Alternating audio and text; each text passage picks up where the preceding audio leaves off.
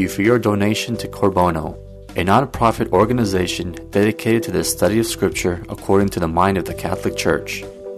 If you like this talk, we invite you to share our website www.corbono.com with others so that together we may participate in the evangelization of the third millennium.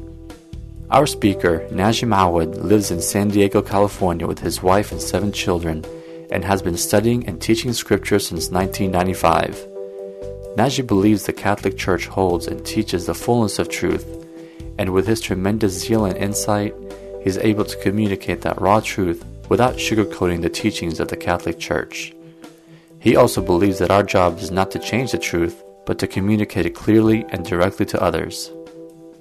And now, here's Naji.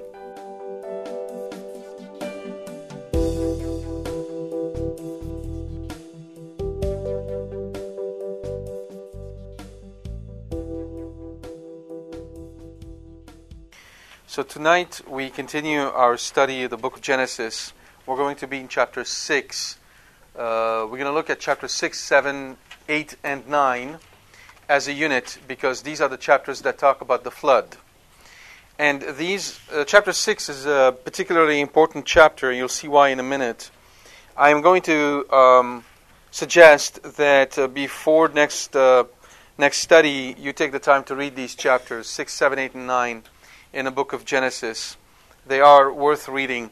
What I'm going to do tonight is, uh, due to the due to the um, density of the material, I'm not going to read the chapter uh, fully, but I'll read it as I go along.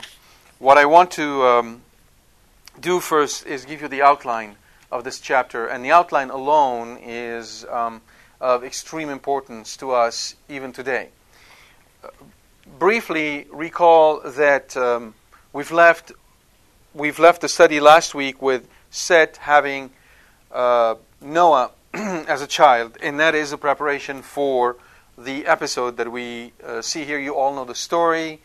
Um, God decides to bring about the flood as punishment for sin, and he decides that Noah will be the one who will carry over the remnant, the eight people who will survive and uh, this is exact, this is what happens in chapter six. Now, one thing I would like to point out to uh, I want to bring to your attention, even though I'm not going to be spending much time on, but it is worth uh, our while, I think, to spend a little bit of time meditating on the moral sense and putting ourselves in, in Noah's shoes for a minute. Uh, sometimes we may not have the right devotion for all the Old Testament saints that we ought, but we do owe him a big. Um, a big debt of gratitude for what he has done. But I want you to imagine what he must have gone through when God told him two things. Number one, actually three things. Number one, he's going to bring about the flood. Number two, he must build an ark. And number three, there's going to be only eight people surviving. Imagine Noah going back to his wife. And just imagine the scene. Honey, I got some news. God spoke to me today. Oh, And what did he say? He said I should build an ark. Well, you know what? That's a great idea. I always thought we need an ark right in front of our house. You know, one just like your parents. We've been married for 300 years and been waiting for 100 years to have that ark. Well, actually, it's going to be a little bit, the ark is going to be a little bit bigger than that. How big? Big. And could you tell me why you have these two elephants and giraffes standing right behind you? I mean, what kind of conversation they must have had? Now, that sounds funny in a sense because he must have looked crazy building an ark in the middle of nowhere. There's no beach where he lived. So imagine, imagine if you were to go tell your mom, "Mom, uh, God spoke to me. He wants me to build a spaceship." How's that going to sound? But there's another part to it honey, not only he wants me to build an ark, but I'm going to tell you something else. You know, mom and dad and your brothers and their kids and their wives, they're all going to die. Would you can you even imagine what that must have been to make this kind of announcement? So, it was not easy. When God comes, people sometimes say, I, I, I wish God talked to me. Right? You should always watch for what you ask for. All right? Moses has the right reaction. Moses had the right reaction. Uh, nope, not me. Find somebody else. Because when God comes and asks you something, you're going to have to bear the brunt of it. He gives you the graces for it, but understand that He's going to ask a lot of you. So Mo- Noah is truly a saint, and we owe him a debt of gratitude for what he had to suffer so that we today are here.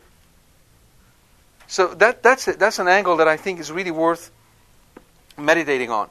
That's not what I'm going to do tonight. What I'm going to do is really focus on the structure of this chapter.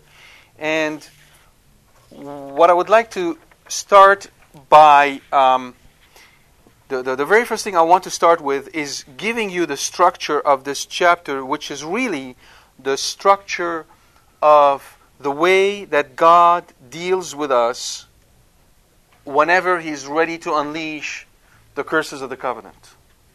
This is the pattern. This is why this chapter has been written. This chapter was written to present to us the pattern that God uses to, to, to deal with wayward, sinful children. And that pattern is, in a fundamental sense, apocalyptic. This chapter is an apocalypse, in a real sense of the word. It's a revelation, and that revelation is bringing about the end of an age. The end of an age. We tend to think that we're, we're kind of binary in our um, thinking process. Either God, either God um, keeps us alive, or it's the end of the world, and there's nothing in between. Well, for most of us, there's going to be something in between. It's called death. But there's also something else, which is the end of an age, where God brings about the end of a political system, political power that is opposing the church. And there's a pattern to this, and I'm going to walk you through it now. So the first, this pattern has really nine parts. And the first is the trigger, the covenantal trigger. Something triggers God's wrath. And those are found in verses 1 and 2 of the chapter. So in verses 1 and 2, we read the following When man began to multiply in the face of the ground, and daughters were born to them, the sons of God saw that the daughters of men were fair, and they took to, and they took to wife such of them as they chose. That's the trigger. Never mind right now what this business of the sons of God and daughters of men is. Just realize that there is always a trigger point, something that causes God to make this decision that He's about to unleash the judgment. And He doesn't do it right away. There are typically a series of proclamation announcing that this is coming, and typically three. We're going to find three here. There are three in the book of Revelation. Right? So the first proclamation we find in verse 3. Here's God making that announcement. And he says, Then the Lord said, My spirit shall not abide in man forever, for he is flesh, but his days shall be a 120 years. Um, he is not necessarily talking about a reduction in the lifespan of man. He's talking about the three generations that God is going to give for people to repent. Because from this announcement to the flood, 120 years shall come to pass. That's the first announcement. Sometimes the first announcement is clearly communicated, other times it is not. It is decreed but not communicated. And, and there are other occasions where it is communicated to unbelievers in one way and to believers in a different way. Okay, and I will uh, I will walk you through that in a minute as well. As a result of this, when the first annou- announcement comes, there is typically men's reaction, which tends to be confirmation in sin. you think they would repent, they actually don't. They go at it with, with more enthusiasm. And how do we see that? Uh, verses 4 to 5 verses 4 to 5. The Nephilim were on the earth in those days, and also afterward, when the sons of God came into the daughters of men, and they bore children to them. They were the mighty men that were of old, the men of renown. So effectively, they not only go about it, but they turn it into an act of glory. It becomes something to boast about. Okay? So this is a, this is sort of a confirmation in sin that happens because when God takes action, when God says something to us, we always react and react in one of two ways. Either we repent or we harden our hearts. Those are the two options. Or indifferent, which really falls under, under hardening of heart. Either we repent or we harden our hearts. So God says something to us through the church. Don't do this. And you see two reactions. People who go, whoops, and they figure out a way to stop doing it. People who go, well, who are you to tell me what to do? Right? And history demonstrates that it's the minority that actually listens and the majority that doesn't. Right? I don't think it is it is um, news to this group that the majority the majority of Catholics go to hell. I'm not. I hope making any announcement here. If it is, well, so be it. But the majority of Catholics do go to hell, as is the majority of the world. All right? This is a constant teaching of all the fathers. They're unanimous on this, and it comes from the Lord Himself. Right? Wide and easy is the way that leads to, to perdition, and many, many take it. And hard and difficult is the way that leads to salvation, and few find it.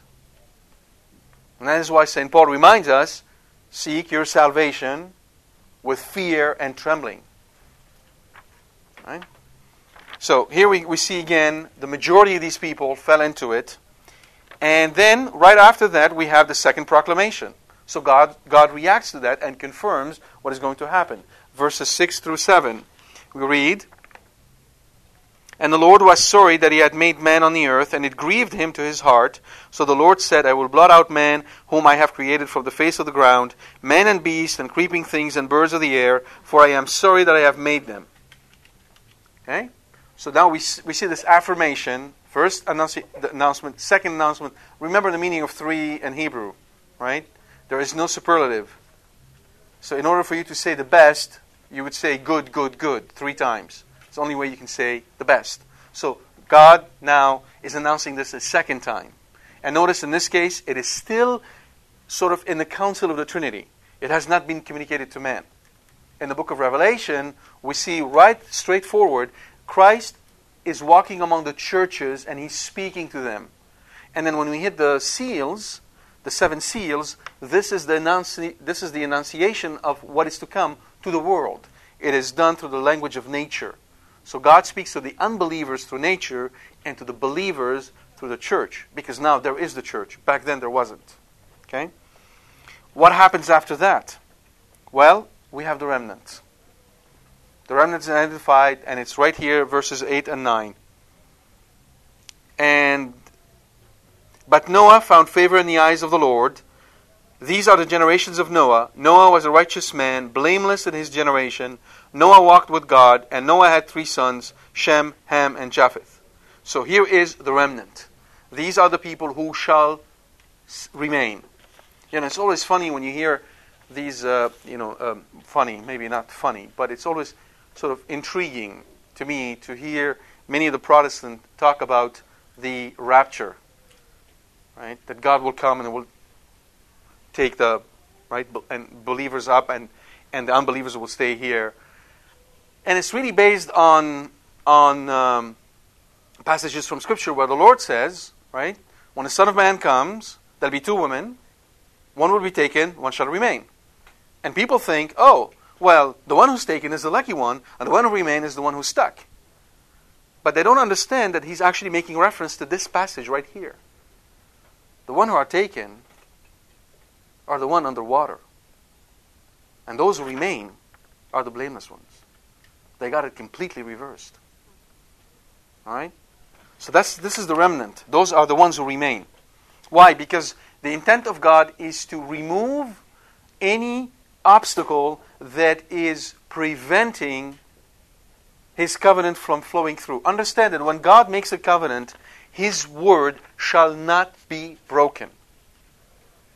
His word will be fulfilled. And that's what we see. It will be fulfilled.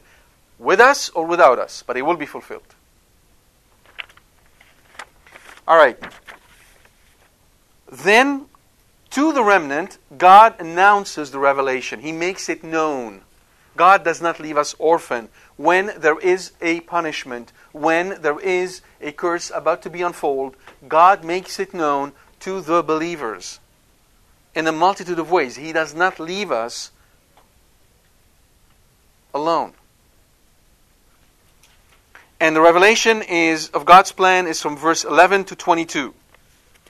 And that's the essentially God telling Noah what to do, and I'll go through the structure of that in a moment. Then, following the, the revelation, there is the covenantal execution. So in that revelation, we've seen God speaking three times, saying, I'm going to do it, I'm going to do it, I'm going to do it, and He does it. Okay? And then He does it. And that's the execution of the covenant. That's chapter 7. Go through the flood. Following that, the, the, the eighth part is the renewal. God renews the world. That's chapter 8. And in chapter 9, God blesses the world. Right? So, in, in outline, what we have then is a movement that consists of two major parts. One part, which is called a decreation. And I'll show you that. Where effectively God is pulling back the world, decre- uncreating it, so to speak. So, for instance, the flood is seen as the joining of these two waters that God separated in the creation. God separated waters from above and the waters from below, while the flood merges them back. Right? And we'll see how the language itself is structured in such a way as to indicate that the actions are almost a reverse of creation. That's why in the book of uh, Revelation, you will hear St. John saying, the, the, the sky was rolled back like a scroll.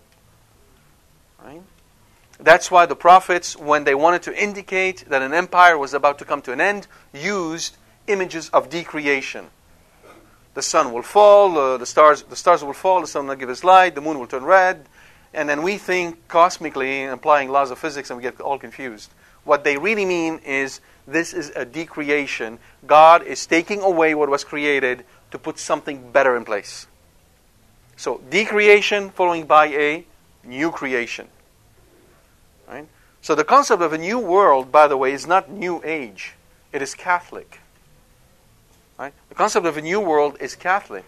But what happened is that once the Catholic Church ceased to be able to uh, permeate the world with notions of holiness and notions of, um, of uh, sanctity, the world hungered for something else and took the scraps that had fallen and made up for itself a new God in this new age thing.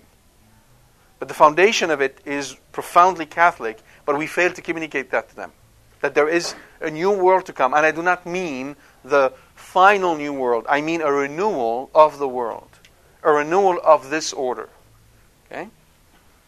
So that's why this, this chapter is of fundamental importance to us because it teaches us how God acts towards us. Now, I'll, I'll remind you that through the uh, gifts of the Holy Spirit, we all have the gift of prophecy.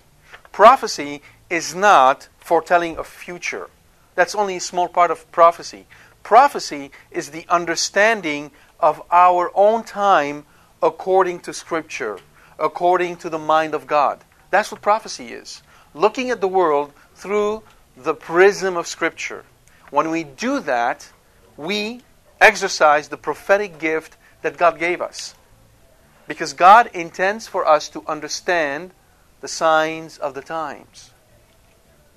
He expects us to understand the signs of the times. But we cannot understand the signs of the times unless we understand how He acts towards us. So when we look at our current landscape, definitely it, it gives us a sense that something is happening.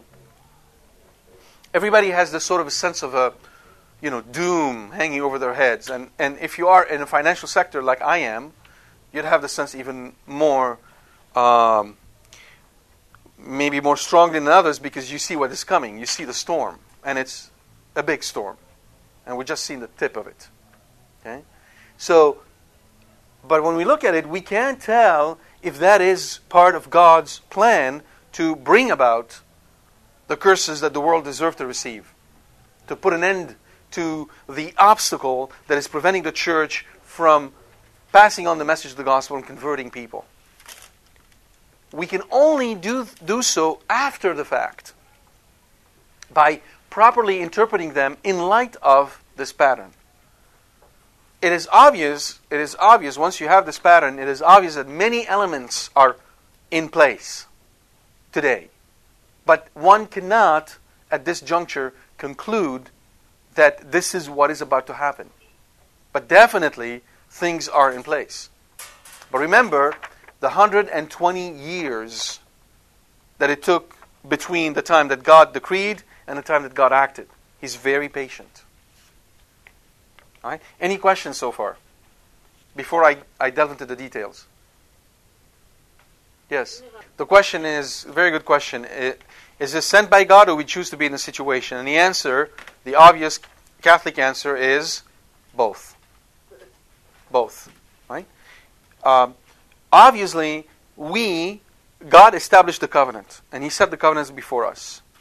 And we, he, tell, he told us, choose life. When we don't choose life, we effectively trigger the curses of the covenant if you understand the covenant, if you understand that you are part of the covenant, whether you like it or not, that you're not at freedom to choose whether you want to be in the covenant or out of it, you are in it. There's no choice. The only choice you have is will you be faithful to that covenant or will you be unfaithful? Right? And that preconditions God's reaction. I'll, I'll say more about this in a minute. Yes. Yes. When you are baptized, you are brought into the covenant of God by your parents who have authority over you. All right? That's the authority of the parents. Remember, um, the blessing of a, a parent or the curse of a parent is very strong. And God takes that very seriously.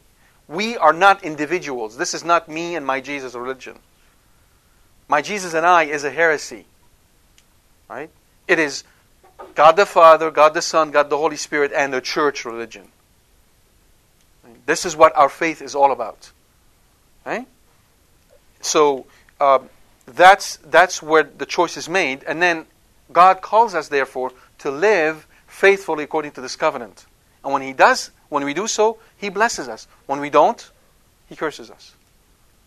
And some of the curse, most of it, initially is medicinal. Come back, come back to me, come back to me. And if we persevere in refusing, then it becomes final and it's justified by his justice. Yes. Those who are not baptized cannot attain unto heaven, therefore they are under the curse of original sin, unless they, through invincible ignorance, not knowing anything about Jesus Christ, obey the dictate of their hearts, meaning the Ten Commandments, which presumably is a very rare thing. Because if everybody could do it, Jesus did not need to die on the cross. All right? So that's why there is this necessity of evangelization.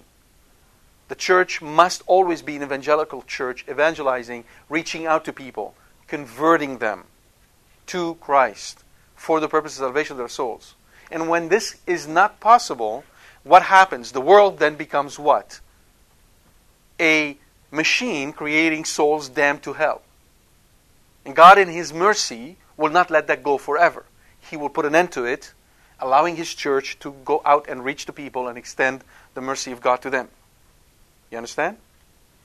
Very good.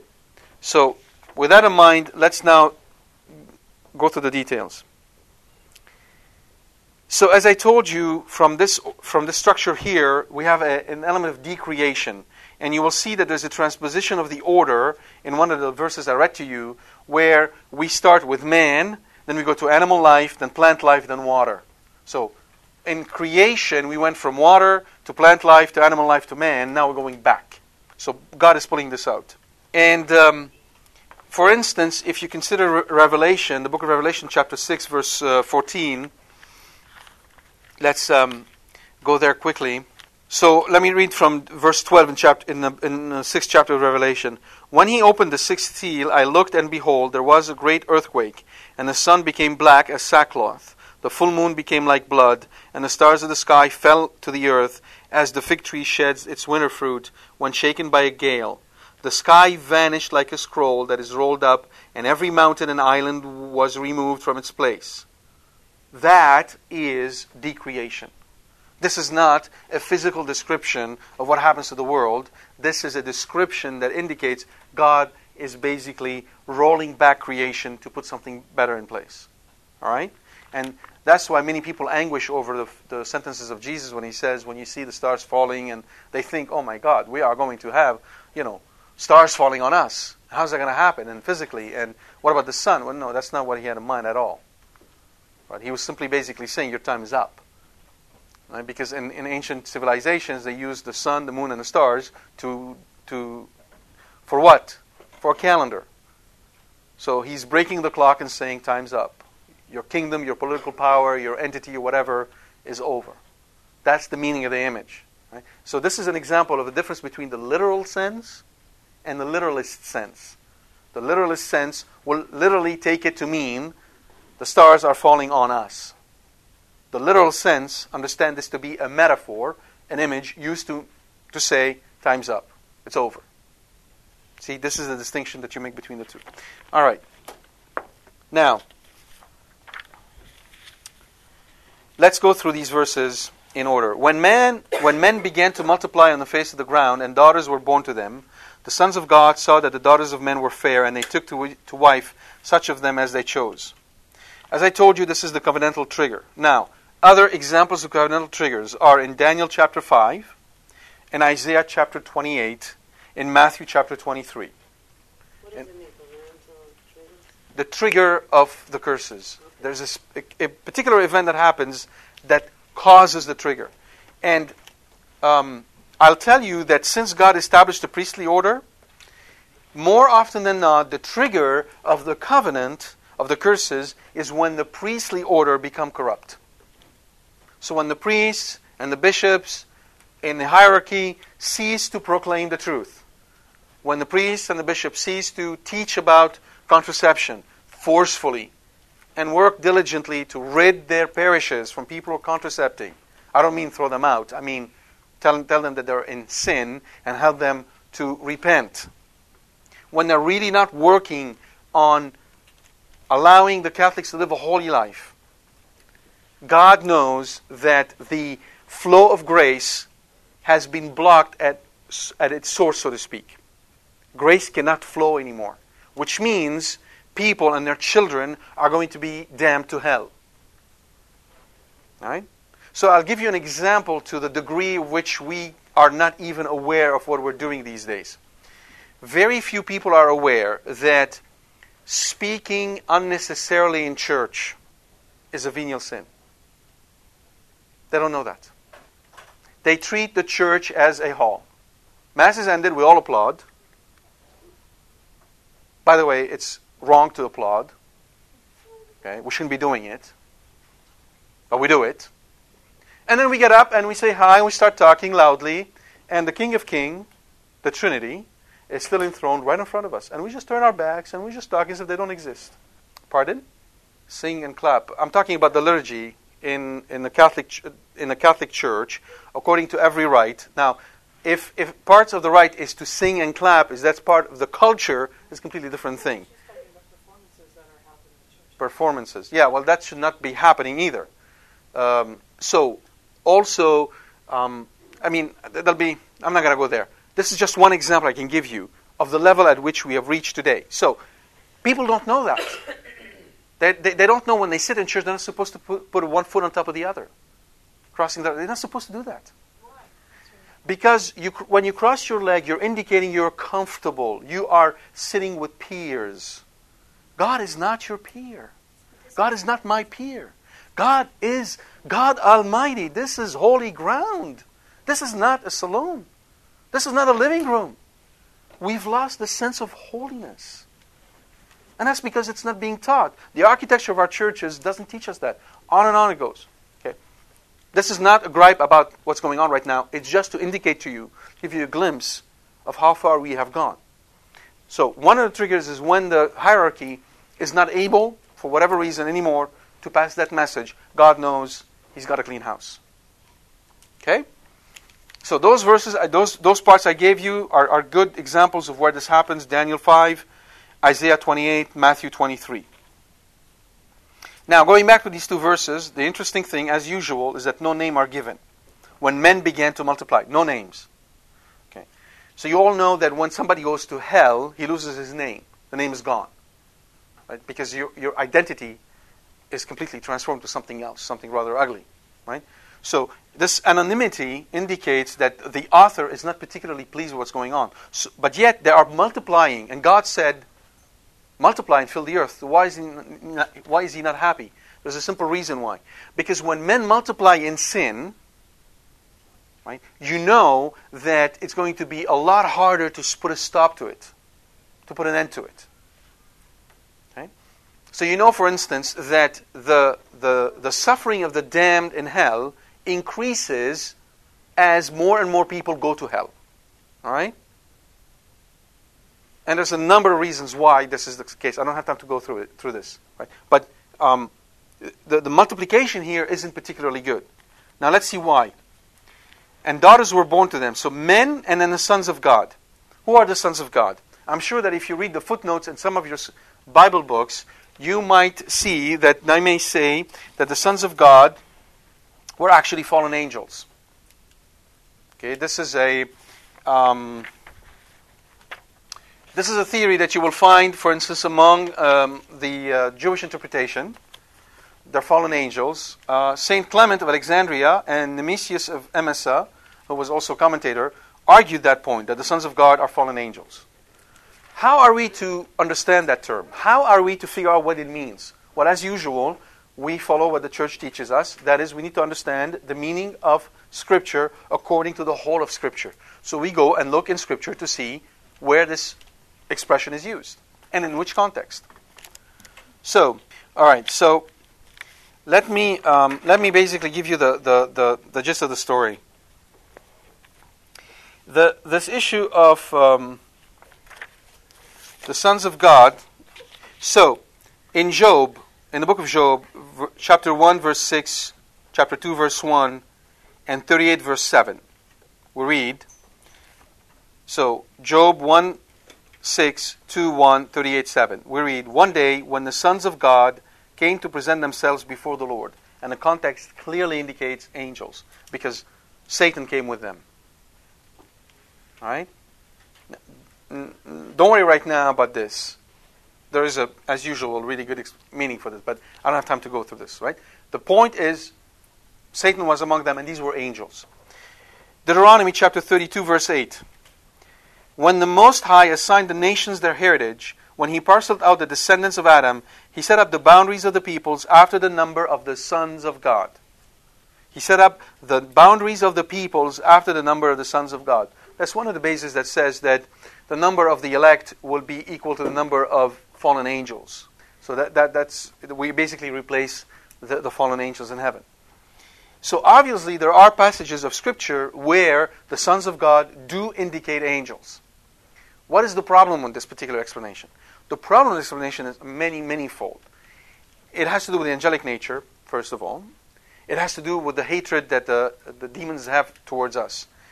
There is an underlying thought that for the demons to consider the flesh of man as any kind of good uh, isn't. For, for us to think that the demons might think that the way we look with a body is a good thing is actually not understanding the hatred they, they hold for us. They hate us so profoundly that would be equivalent to say that a, uh, uh, um, uh, a hungry man wanted to eat a rat that is nothing compared to the hatred they have for our bodies. So it's a misunderstanding of the nature of the, the, the, the, the demonic hatred towards man. They just want us completely destroyed. They would have nothing to do with us. We are, we are uh, the worst thing that happened to them. You understand that? Okay? And by the way, don't be concerned if you hear me say that. And don't be concerned that, oh, well, maybe if I start praying or doing something, maybe the devil will attack me more. I got some news for you. The devil is absolutely incapable to hate you more than he hates you right now. The angelic nature is not like ours, there's no change. He hates always as much as he can. You understand that? Okay. But then we have passages like in Wisdom 5, verse 1 through 5. I can't read the whole passage right now, but Wisdom 1 5, uh, 5, 1 through 5, it's actually a text about the suffering servant, and it's clearly a human being. And in verse 5, it says, See how he is accounted among the sons of God, how his lot is with the saints. So here is the sons of God used about humans. So Scripture does not use the sons of God in a uniform way only about angels. It uses it also about humans. Therefore, we are not obligated to understand it in that context. All right? We have a free liberty. There's another passage, 2 Corinthians 6, 16 through 18. 2 Corinthians 6, 16 through 18. Again, I'm not going to read the whole thing. Verse 18 And I will be a father to you, and you shall be sons and daughters to me, says the Lord Almighty. St. Paul, right? Quoting Scripture. So here is another quote that clearly shows that this passage does not necessarily apply to angels. So now we have a choice. Which of these would apply? I gave you the reasons why I don't think it will apply to angels. Let me give you the reasons why I think it applies to men. And um, in, in this regard, I do follow St. Ephrem, who argues that these are the sons of Seth. The sons of God are the sons of Seth. Why? The covenant. One more time. What happened to Cain before he died? He was cursed. What does it mean to his entire line? They're cursed. You understand that? They are cursed. Yeah? You're with me? Seth, on the other hand, is not under the curse. He is walking according to the covenant. So he is part of God's family. What does the covenant do? It makes you part of God's family. You become sons and daughters of the Most High. Right? So, the sons of God, meaning the men amongst the family of Seth, looked at the daughters of men. Who are the daughters of men? The daughters of Cain. And what did they do? They took them for wives. And what's wrong with that? Yeah, they're cursed, but but there's something worse. Okay, they're cursed, but what are they doing when they actually go ahead and marry a woman who is of the line of Cain. Yes? Yes, but why? You're right. Their line is no longer holy. But what is the fundamental reason? Yes, they're opening themselves up to fire, but why? Why? For one simple reason. They are repeating the sins of Adam and Eve. Look, if you knew that I was holding a box and I told you this box is cursed, if you take it, you'll die. Would you take it? Okay, so Let's say you somebody comes and grabs the box, and three seconds later he's dead. Would you take the box? No. No, you wouldn't. Why? Because you are certain this is evil, right? Okay. These men went after these women, knowing full well they're cursed. So what did they decide? But no, they decided that curse doesn't matter. God words doesn't matter. I will know good and evil. I will call evil good. That is the fundamental trigger. It's when man, when the flower of evil, evil reaches its, its summit when we no longer think of it as evil. We think of it as good. Do you understand? That is the fundamental problem here. They're saying to God, um, Your curse doesn't matter. We know better. And we're going to just do what we think. You understand? That's the trigger. So you see, when I consider two explanations, one where, okay, it's the angels, but we really have a problem because the angels are spirits, number one. Number two, they hate us so much they would never want to touch us with the I'm talking about the fallen angels. Where's it going to get them? And it makes no sense. Right? Number two, the covenant. Here's the family that is cursed. Here's the part of the, the, the, the family of Adam that is cursed. Here's the, the, the part that is not. If they cross the line, something's going to happen. Yeah, that explanation fits the text. It fits the overall structure of Scripture. It fits the covenant. That's the explanation I would go with. You see how this works? I'll give you a story. I'll tell you a story, which is a true story. And this is told by uh, uh, Father Amorth, who was the head, who was, maybe still is, the, I don't know if he still is, the head exorcist of Rome. Uh, there is a man who wanted to, uh, yeah, there is a man who lived a devout life in Italy, and his, his mother always wanted him to be a priest. He grew up and found he didn't have a call to the priesthood. He decided to be married. when he got married, she cut off all relationship with him. She wanted nothing to do with him. So he lived with his wife and he had a boy. When he had a boy, and the story was told by the boy, by the way. Uh, when he had a boy, he sent a picture of the boy to his mother, hoping that it will, it will soften her heart. She wrote him back a letter saying, uh, I curse this boy's legs, and I curse you. When you come back to your town, you shall die in your bed. Now, that boy was seeing Father Amorth after having undergone about 20 operations, 20 surgical operations on his legs, and nothing was working. The father, one after his mother was was was dead, I think, went back to his hometown. There was a, a, a celebration, and felt tired. He went to his mother's house, which was his house, and slept on her bed, which is where he was born, and died that night. Does that answer your question?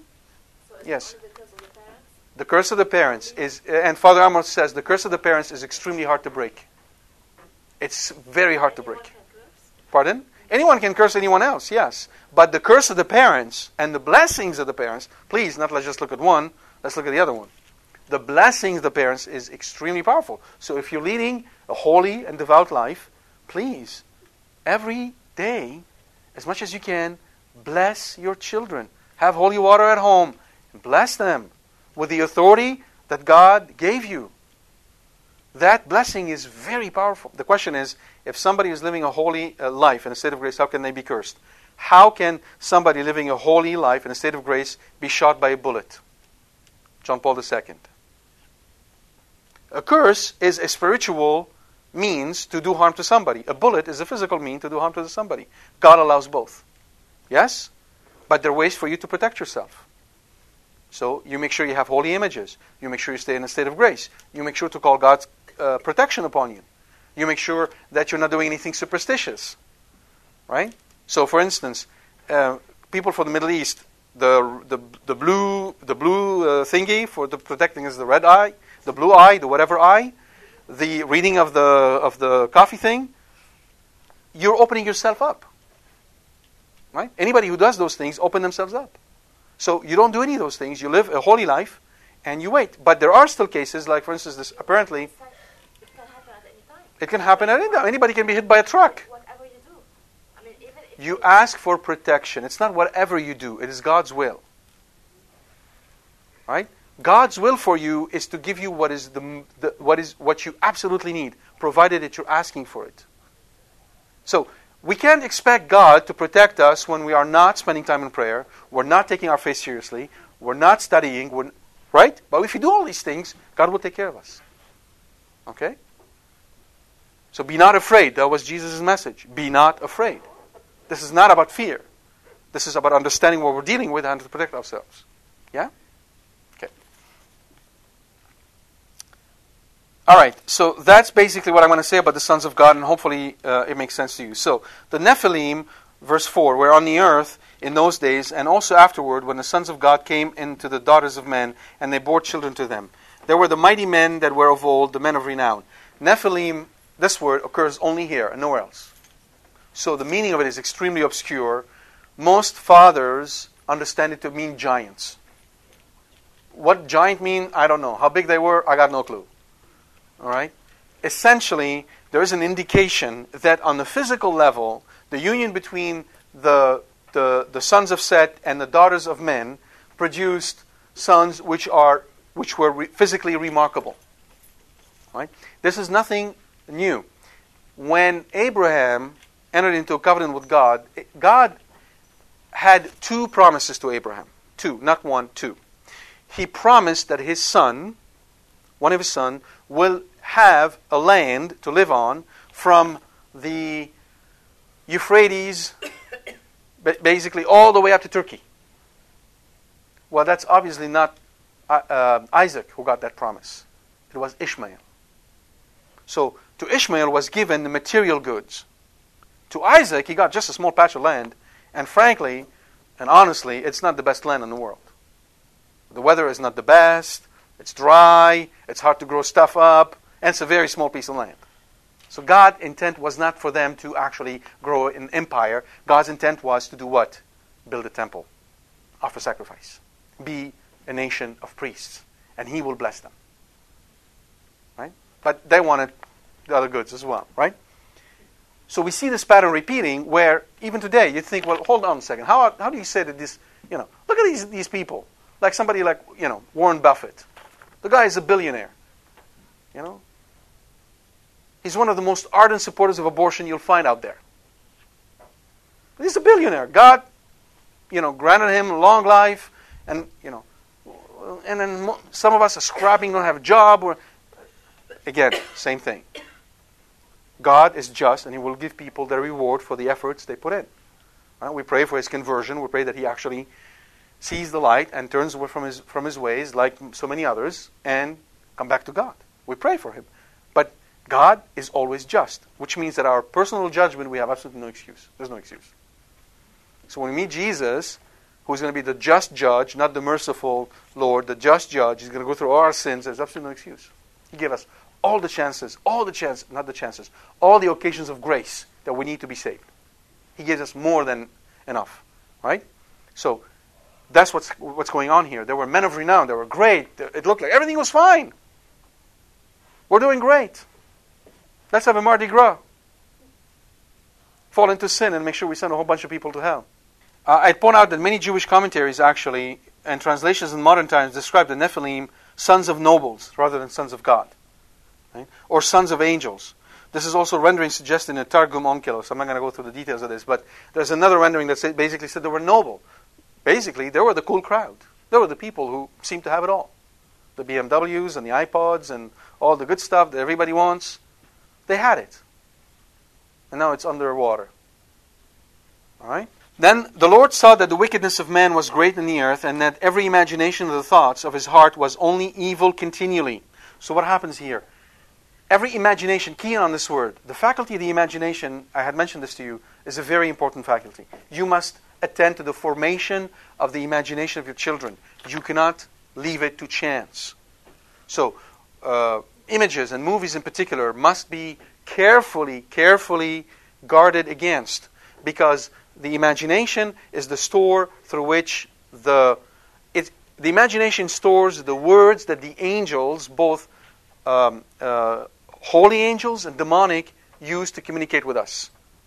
So if you if you allow your child to watch a movie and he's afraid of an image, and most kids will tell you, "Oh no, I wasn't afraid," and on the spot they may not be afraid, but that image is lurking in their minds, and what happens is that the devil will use it as a puppet. He will use that weakness to come after them. You must attend to the movies, not just in terms of morality. Was the movie decent? What kind of images it is? And it depends on every child and what the, their constitution, what they can and cannot take. And you have to be very careful with that. Now, the wickedness of man was great in the earth, and the imagination of the thoughts of his heart was only continually evil. Now look at our world. We're approaching that. We're not there. We're approaching that. Right? People are still generous. People give. People make donations. People want to help people. So we can't make the claim that the today the, the, the thoughts of men's heart is only continually evil. That's not the case, right? But we are approaching that. And what will happen if the economic situation really goes into a crisis, it will precipitate all this. Right? It will precipitate all this. And the Lord was sorry that he had made man on the earth, and it grieved him to his heart. So the Lord said, I will blot out man, whom I have created from the face of the, of the ground, man and beast, and creeping things and birds of the air, for I am sorry that I have made them. Okay, what's going on here? God is sorry? How could God be sorry? What is that? You know, an angel coming up and saying, Lord, uh, we, we have a bug in the latest release of creation. Just had a blue screen of death. We have to reboot. Is, is that what's going on? God made a mistake? So, what is that language is supposed to indicate? Okay, this language is supposed to indicate two things. Number one, our Lord is a is a um, is close to us. Our Lord understands us. Our Lord understands our sorrows. If God feels sorry, we're justified to feel sorry as well, to be grieved about the state of the world. Number two, it is the covenant. Again, the covenant. He's not sorry as if he made a mistake. When he created the world, he put two choices, and now obviously humanity picked the one that leads to the triggering of the curses. And God is just going to follow through. All right?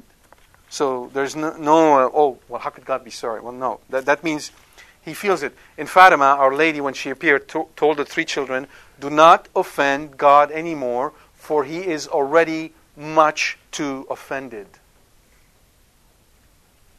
Those were her words, her words to the children when she appeared. Now, I imagine what she would say now. And when, and when, okay, couple, couple um, more comments. The Lord saw. It doesn't mean he didn't see before. No, that's a juridical expression. That means fact fighting, assessment, and a final judgment. That's the indication. So this is a jur- juridical language as, as if we were in court. Right? The fact were established. Right? And then notice the order, as I told you earlier. I, will blot out man. Man is first, whom I have created from the face of the ground. Man, beast, creeping things, birds of the air. The opposite order in which they were created. You see that? It's the decreation. Now, why is he blotting out the, the beast? Why is he, you know, why is he going after the bunnies? Is God doesn't like bunnies? Why does he want to kill the, you know, the cats and the cows and the dogs and what's up with that? Exactly. Because they were all created for man. And he's taking the whole thing out. All right, very good. Now the covenantal judgment is continued. The, now we have the remnant. Verses 8 through 10. But Noah found favor with God. These are, generation, these are the generations of Noah. Noah was a righteous man, blameless in his generation. Noah walked with God. And Noah had three sons, Shem, Ham, and Japheth. We already spoke about Noah. Noah was blameless in his generation. Imagine that. Blameless. Imagine the graces that this man received to be blameless without, without the sacraments. He was blameless. He was a saint. He is a saint. Know, there's nothing that bugs me more in those books for kids when they portray Noah as sort of a Santa Claus Jr. Standing there with that silly smile on his face, and there's a giraffe behind him smiling too. Have you ever seen a giraffe? There's no more there's no animal that's more serious than a giraffe. Just get me going with the giraffe smiling. The problem with this cuteness is that they take away the holiness of the man it, they take away the covenant, they take away the seriousness of it. It looks like a really cute story. Yeah, he lost his mother and his father and his brothers and everybody else, but he's got a big grin on his face because he's got a, a bunny next to him and a giraffe on the other side. Watch out for these things because they are conveying the wrong theology. Watch out for cuteness in stories related to Scripture. They convey the wrong image, they pass on the wrong message. And your kids grow up and then later on they're, they're completely surprised when you hear God curses and what? Because they've been used to, you know, God of mercy and cuteness and the giraffe. And you talk to them about cursing, and just the end of the world comes to them. So please be careful with that. Yes. I would not show two, or three years old these images, personally. I would tell them the story, straight out from Scripture.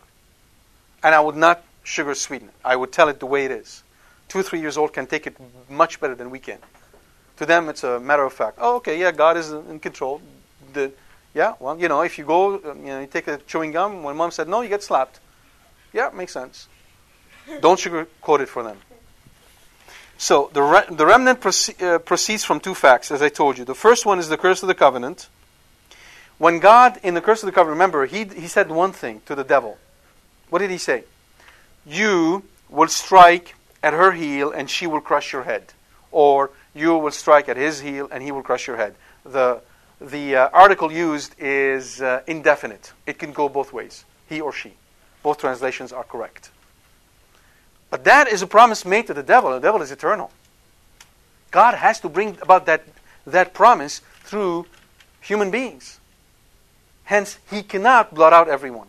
He must keep a remnant. You understand that? The, the, the, the curses of the covenant, paradoxically, are what guarantees the survival of the human race. Isn't that interesting? He's not powerful. We allow him to be powerful. There's a nun who was a venerable, And one day a priest was meeting her, came to visit her, and he was sitting with her, and the devil appeared to them in a in the shape of a fierce monster, and the, the poor father had almost a heart attack. And the nun, when in her bed, wasn't even, you know, phased by it, and she said, "Oh, father, meet stupid. You're stupid," and she continued, continued the conversation. He has no power over you if you live a life of grace and you trust in God. Yes, and who won? Well, then what, what does that say? Yeah, he got beat up. Say, courier of ours got beat up. Most of us get beat up. That's okay. Christ was beat up. God allows him. No, the devil is far more powerful than we are. Any angel is far more powerful than we are. Right? If God did not restrain him, we would be gone. All right, but He restrains him. But when you uh, unite yourself with the suffering of Jesus Christ on the cross and live a life of grace, you become far more powerful than He is. You understand that the name of Mary will make them run. Okay? Holy water. Uh, obviously, holy water. But I'm just mentioning the name of one young girl of 16 years old or seven, whatever, her, however old she was. It, she would rout them. The whole demons of hell cannot stand her. One woman. Okay? I'm sorry. Let's let's continue. We'll take questions after. I don't want to detract from the conversation. So, on, on the subject of angels and demons, I have a whole series on that. I'm, I do not want to repeat it right now. But um, um, let, let, us just keep, keep, What I want to point out to you is that in the curse, as I said, is the survival of the human uh, race. I'll point out to you Exodus chapter 32. The same thing happens there. Exodus 32. God is about to blot out the entire Israelites after they had sinned and built that uh, golden uh, calf. And he told Moses, just Moses, step aside. I'm just going to clean the plate and start with you. It won't be Abraham, fathers of all nations, be Moses, fathers of all nations. Talk about a promotion. But what Moses said, wait a minute, God, what would the nation say? They would say, you see, he took them out to destroy them. In other words, God's word, God promises to Abraham, assured the survival of the race. You understand? In the same vein, when Mary said yes, when Mary said yes, that yes assured the survival of the church. You realize if Mary had said no, there would not have been salvation. There would not have been another Mary. Everything hung on her yes. So if we owe uh, uh, uh, a, a, a, debt of gratitude to Noah, imagine what we owe the Mother of God. And you people will say, well, she's just a vessel. Yeah, well, wait till you meet God in, in person and tell him that your mother was just a vessel. I don't want to be there. Okay. And the second reason why there's a remnant is obviously the mercy of God. Right? It's, it's the both. Right? The mercy of God. Moses, Genesis 45 7. Read uh, Genesis 45, verse 7.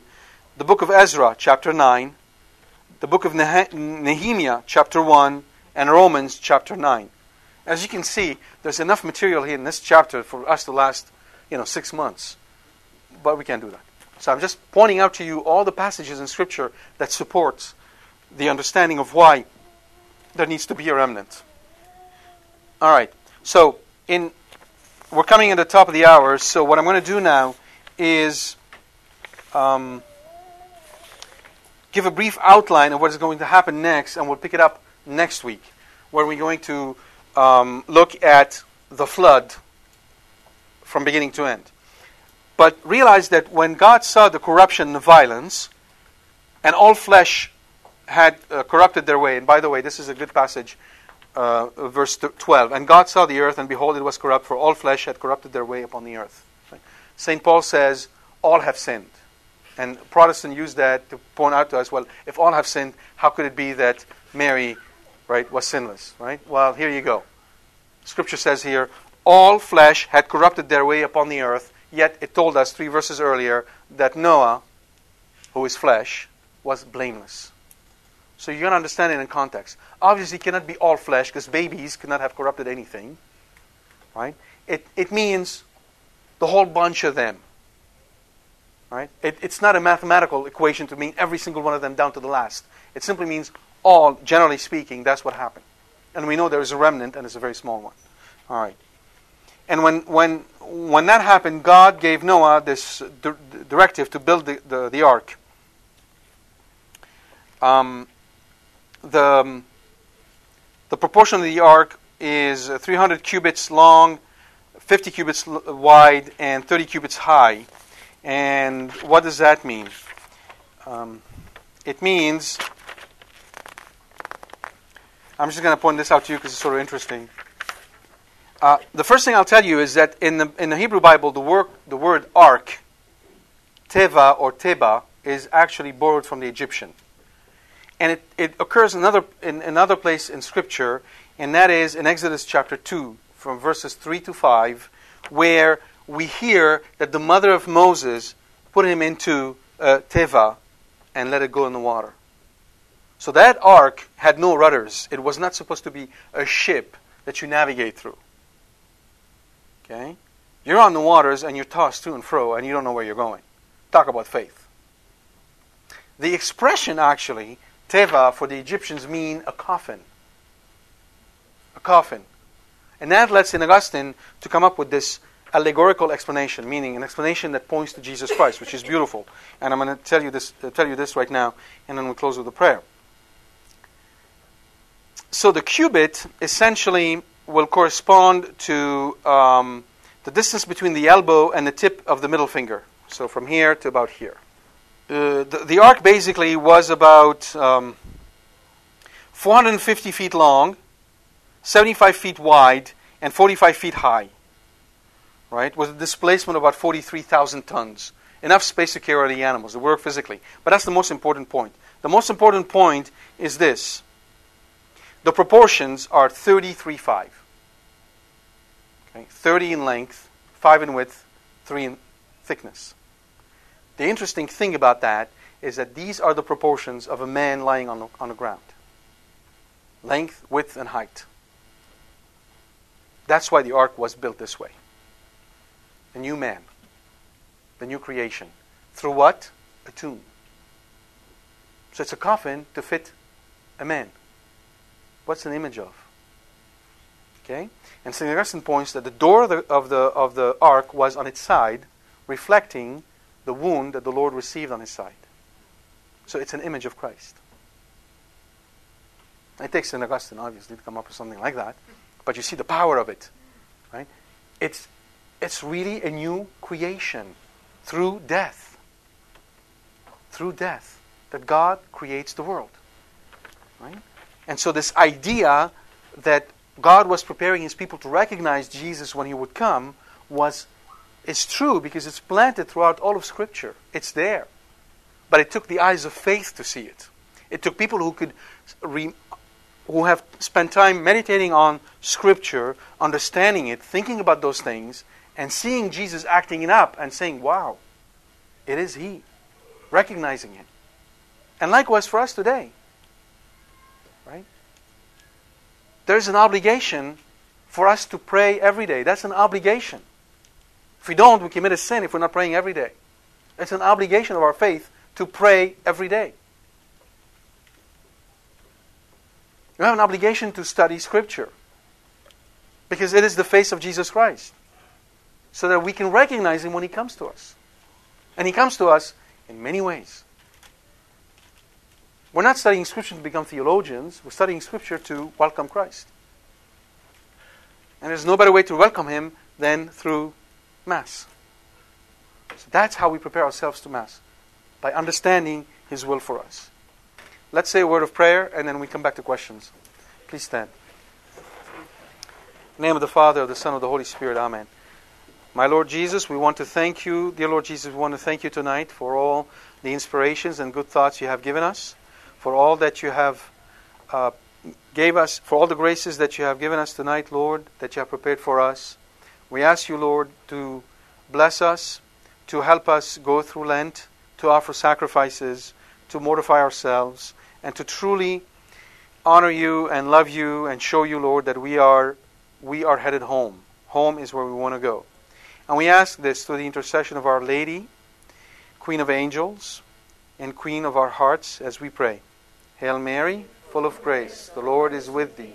Blessed art thou amongst women Blessed is the fruit of thy womb, Jesus. Holy Mary, Mother of God, pray for us sinners, now and at the hour of our death. Amen. Name of the Father, of the Son, of the Holy Spirit. Amen. All right, questions? The, the idea is, without necessarily focusing on the actual gestures, the idea is to adopt a position of humility. Right? And I don't think anybody could argue that cr- sitting and crossing your legs is a position of humility. Because it is a position that we adopt in social circles where we're comfortable. Let's say you're going to an interview.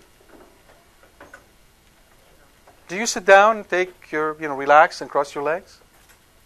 It's just an interview. You're facing a man who might be going to hell. You're in church. Right? So it's really in the whole context of the holiness of the place. When he told Moses, Take off your sandals, this ground is holy, imagine how holier the ground is in the church. But we treat it like a hall because we've been conditioned to treat it like a hall. That's the problem. We have to pray. If there's one thing you can do, offer sacrifices that in your parish, don't worry about the world, don't worry about what happened with the economy, don't worry about any of that stuff. Just your parish. Offer sacrifices that in your parish, people repent. In your parish, people come back to Jesus. In your parish, people go to confession, and there are no sacrilegious communion.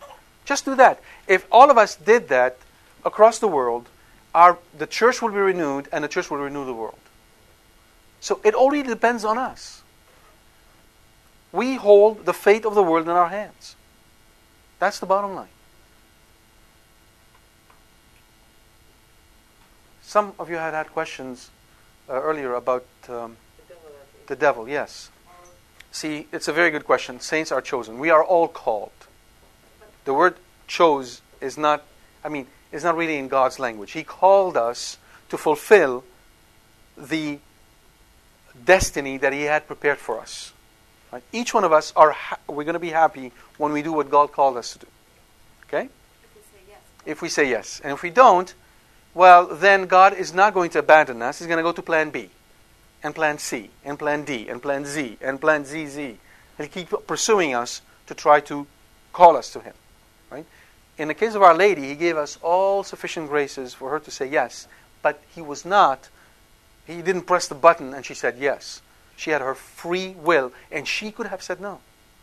And I think uh, either it's Bishop Sheen or uh, Chesterton who said, when the angel put his question to Our Lady, the universe held its breath. Everything hinged on that yes. Okay? Yeah, she is not replaceable. God does not create replaceable people. So, whatever mission He had for you, no one else will be able to do it but you. Yes. Well, that's interesting the way you put it. Although Mary was sinless, she had. In fact, the fact that she was sinless meant that she had even. She was able to exercise her free will better than we could. Right? So the removal of sin doesn't remove free will, it allows you to exercise it to its fullest extent. Because what is the purpose of our will?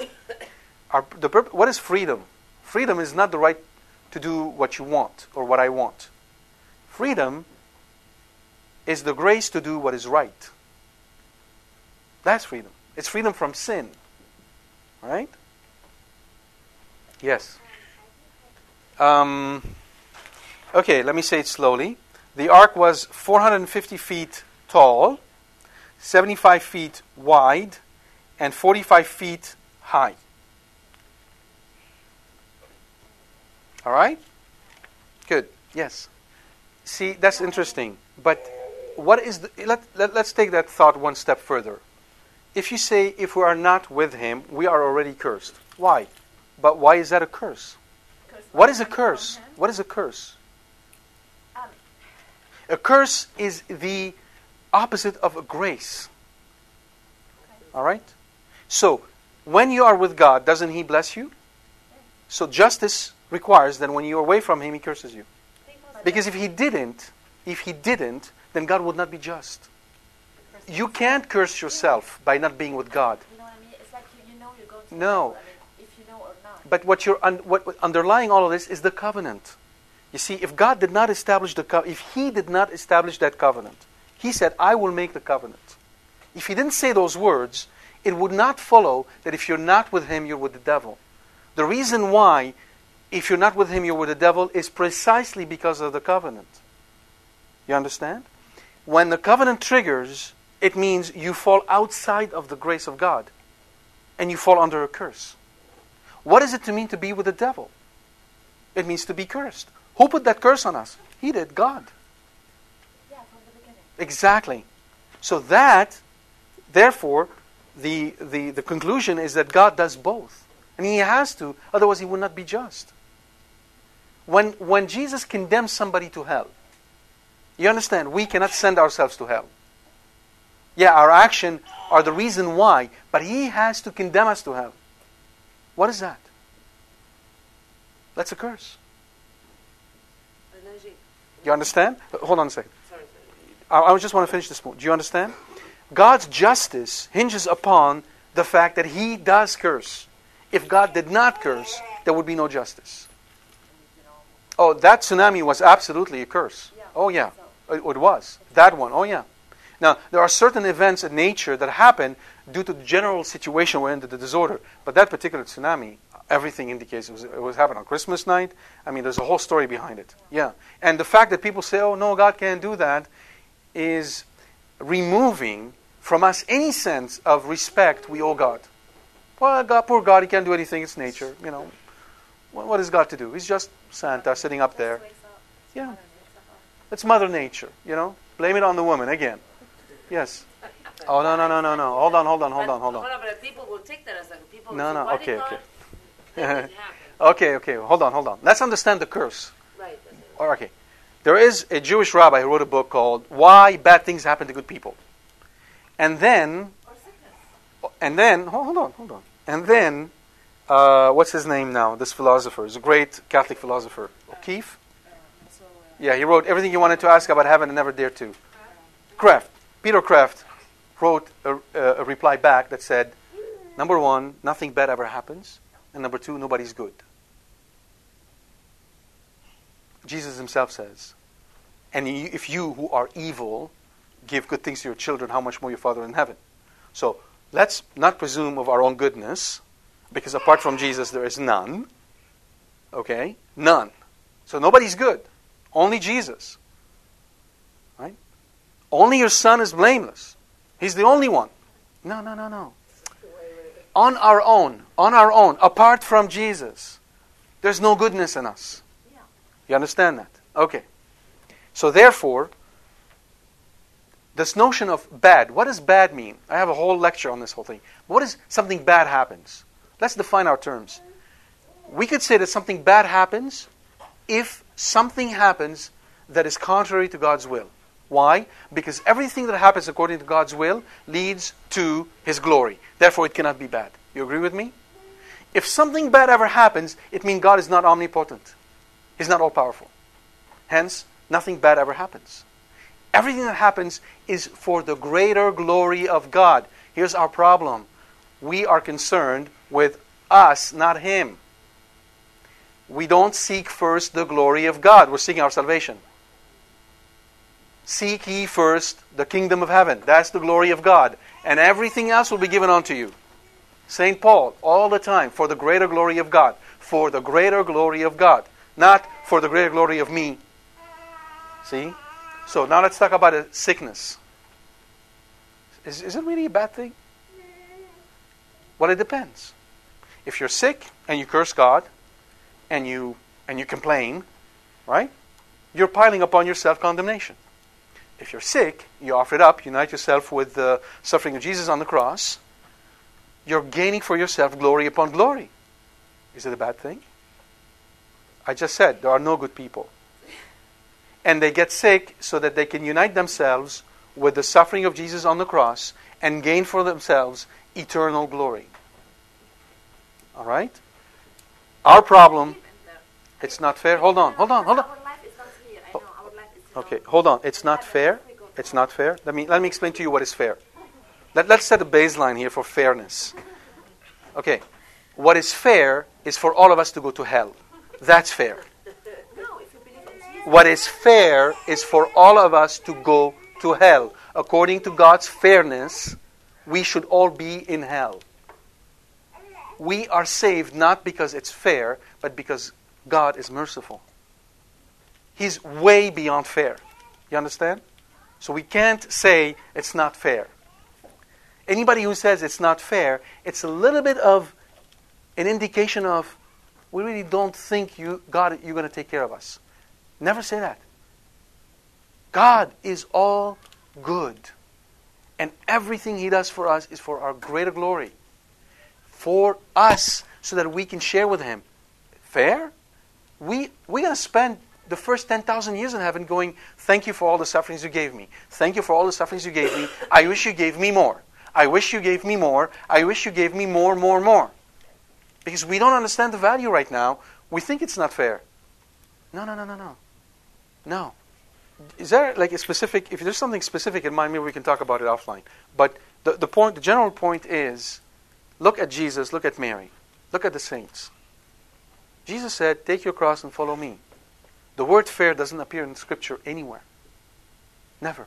There's no fairness. There's God's mercy. All right? And we can talk more about it, maybe offline. Okay. Yeah? All right. God bless you.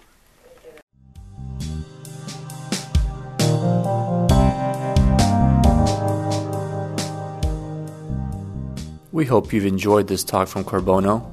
For more information about this and other talks, please visit our website at www.corbono.com. Thank you, and God bless you.